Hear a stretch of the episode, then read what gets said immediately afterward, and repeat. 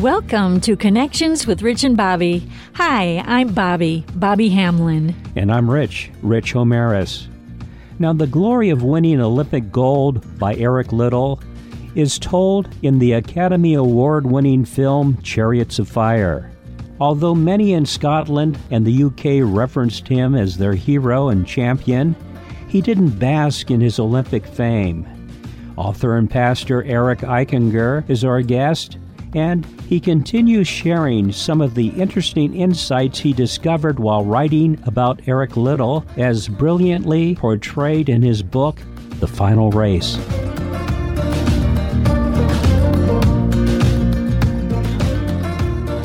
Eric Liddell, as most of us throughout our lives have uh, those that are influencers in our life. When he was a boy in uh, boarding school, his brother Rob was an influencer and encourager to him. But also along the way, as he um, finished his Olympic career, he had people like um, the evangelist D.P. Thompson that kind of took him out and uh, got him involved with speaking arrangements. And then there were influencers like the uh, the Oxford group that kind of took a turn with his theology. Could you speak a little bit about uh, some of these influencers? Yes. So D.P. Thompson, uh, he was uh, a little bit older than Eric, probably about 10 or 12 years older than him, and more of a reformed theologian, uh, we might think of it in the evangelical or, or Baptist uh, type of type of a realm. But uh, a good man, but of course Eric, Eric was from the Congregationalist side of theology, and so DP recognized the opportunity with Eric with his growing fame, and he knew that he was a Christian, and so he wanted to put him into these speaking situations.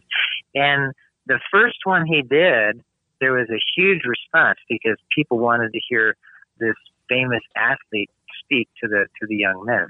But what DP realized was, boy, his theology is not really there, and his public orating is not there as well. And so, as Eric got to do more practice speaking in front of people, he got better, more polished, and poised. And then later on, he, you know, he studied theology, and what he was very well read and reading a lot of different biographies and theology books about uh, different people so that continued to grow. And again, that's back to his always going back to the ordinary and studying, and, and that base continues to, to build and grow. So DP really put him in a wonderful position to to be this big speaker, and he would get hundreds and then into the thousands of people to come and listen. And then uh, later on, towards the end of his college career, he got to meet uh, Frank Buchman, a Lutheran pastor, and he, uh, like myself, Um, yeah, and so he was involved with the uh, the Oxford group, and they're hearing a little bit more of that. Not so much the law and the decision theology, uh, you know, make a decision for Christ and follow like like a D.P. Thompson might have had, but hearing more of gospel and grace orientation of the gospel and going out of not what I can do for God, but what God, you know, has done, is doing, and promises to do for us with, with this gospel thing. So Eric got a, a good dose of law and gospel formation from a number of people, and his uh, his congregationalist background would have been open to receiving both. He remained unmarried for years while he was serving in China, but the Lord really blessed him and brought him the love of his life there and marriage and a family life. So, could you tell us a little bit about that story? It was just such a beautiful blessing that the Lord had for him this will sound a little odd on our politically correct culture and ears as well. so Eric is the most eligible bachelor. I mean, he's won the Olympics and he is in Scotland and he's just graduated college. And so, uh, you know, he's just young and admirable and full of integrity and, and uh, godliness and such. And he's got all these opportunities uh, in front of him, as well as uh, some some dating interests and you know he he's fun and gregarious and, and interacts with people. I, I believe there were a few, you know, dating then is not quite like it is now. But in terms of just getting to know people and enjoying company or group dates and you know these types of things. Uh, but in terms of serious love interest, it was different. They they would do more courting, long term period stuff. So nothing really developed. He he heads over to China and he's with his parents. And uh, again, he's teaching in the school over there, and he's he's you know working with the athletic department. But there's a, a very large missionary organization there, and they're you know in worship together. They had church and Sunday school like many of us do in the West, and they're uh, you know missionary parents, and they're having children in Sunday school.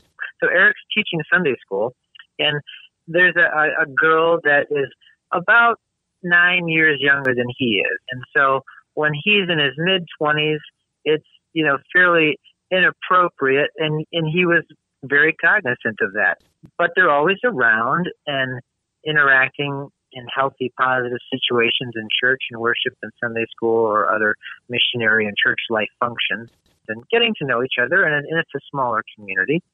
And as Florence uh, is growing older and older into her teen years, she starts taking piano lessons from, lo and behold, Eric's sister at his parents' house. And so, you know, Eric Eric would tend to figure out what days those would be and just happen to pop in and then, oh, you know, would you like to stay for dinner? Oh, sure. And so they really got to know each other in a very public ways with parents around, with friends around, with everybody and got to know each other. And then finally, when Florence turns 18, now she is a young woman on her own, and she is delightedly surprised when Eric says, "You know, I I really care for you, and I'd really like to like to marry you." And then goes and talks with her father, and everybody is excited. However, they know Florence, you know, she's got other dreams ahead as well. So she's going to end up going back to Canada and getting her nursing degree. And so it's going to be another long period of years of waiting and letter writing and all sorts of correspondence uh, and romance and such. And so Eric is very respectful to authority and uh, Florence's parents and her father particularly. So everything done above board. Uh, but again, you know, the, the age differential, just waiting for the time to be right. And uh, Eric was no was no stranger to patience and long suffering. Yes.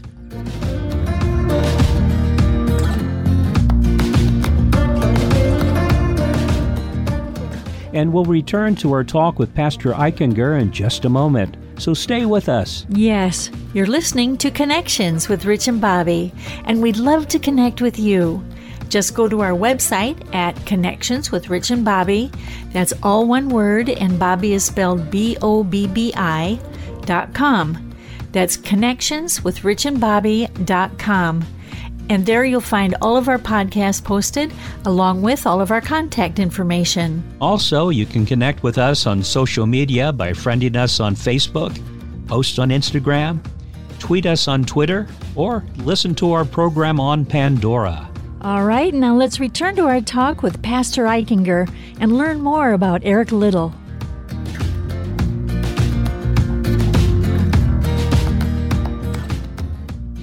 I was wondering now he so he's working there for the Lord, serving the Lord in China, and uh, could you share with us maybe uh, how the Lord was using him there? Like what how was he reaching out with the gospel there and and maybe how he saw the hand of the Lord there while he was in China? Eric Liddell's call was through uh, the London Missionary Society. There's a Christian college there, and, and he was teaching science. That was his passion. And sometimes Eric would have to head back to, to Scotland on furlough, and anytime he was back there, he was one of the more well known missionaries because of his Olympic fame, and so he would do a lot of speeches and campaigning uh, and being able to do some of the important fundraising for for the missionary work. So he gets over there and he's teaching.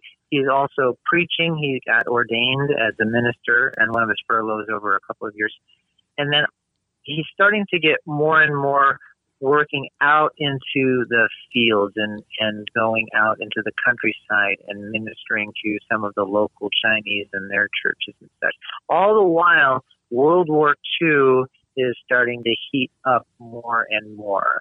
His older brother Rob is a doctor at one of these camps, and so he's kind of getting drawn into that direction, but he's been waiting so long to get married, and he's finally married, and he's finally got his wife there, and they have their first daughter, and now their second daughter, and so he's, you know, doesn't want to leave them now again and do all this, so he's wanting to enjoy some of this special, tender time in, in his young married life and, and fatherhood. But uh, the war continues to escalate, and then they call him again. So then he goes out and, and uh, accepts it full time to go and live in this smaller area of Xiaochang where his brother is.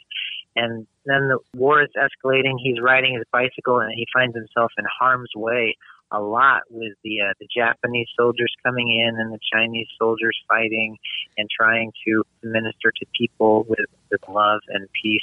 And sometimes he's carting injured soldiers back into the uh, to the missionary field with the doctors, to patch them up, and sharing the gospel along the way. So there's a there's a number of really harrowing stories that is uh, quite thrilling to read about. Yes. Now, in your book, The Final Race, Eric's uh, ending was uh, kind of sobering. Can you talk a little bit about that? Well, yeah, I can. Um, his family is sent back to Toronto in Canada to keep them safe, but he's still feeling called as uh, World War II is really accelerating. But he doesn't want to be that Christian that, okay, times are getting rough, so we're all going to pull out and leave. So he wants to stay, but he wants to protect his family at the same time. So this real struggle of vocation, am I serving God? Am I serving my family? But they, they both agree on this, he and his wife Florence.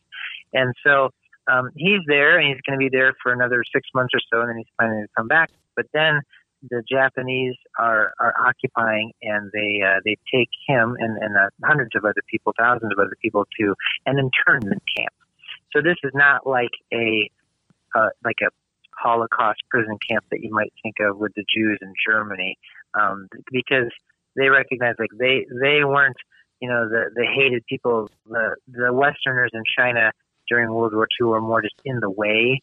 Uh, they weren't necessarily singled out, so they were there. But again, life was pretty miserable. Uh, you know, the food, the lack of food, the lack of uh, resources and supplies and such. But it's there that Eric really does a lot of wonderful other other ministries that, that people will be delighted to, to read about.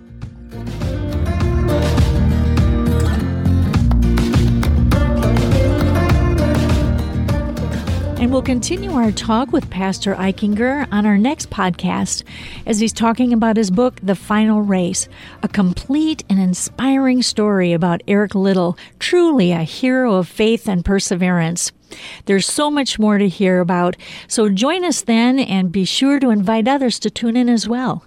And if you'd like to find out more about obtaining a copy of Pastor Eichinger's book, The Final Race, just go to his website at ericeichinger.com. That's spelled Eric, E R I C, Eichinger, E I C H I N G E R dot com. That's Eric Eichinger, one word, dot com. The book is published by Tyndale and is available online or at most book outlets. Also, the book is available in an audio format. Now, you've been listening to Connections with Rich and Bobby, and we'd love to connect with you. Just go to our website at Connections with Rich and Bobby. That's all one word, and Bobby is spelled B O B B I dot com. That's Connections with Rich and Bobby dot com. And there you'll find all of our podcasts posted, along with all of our contact information. You can also listen to us on a smart speaker if you have one by simply saying, Play the podcast Connections with Rich and Bobby. Then you may join us on social media on Instagram, Twitter, and Facebook. This is Connections, connecting with one another, as Romans 1 verse 12 says, that we may be mutually encouraged by each other's faith, both yours and mine. So thank you for listening, and remember, tell others and spread the word, God's Word. And don't forget to join us next time on Connections with Rich and Bobby.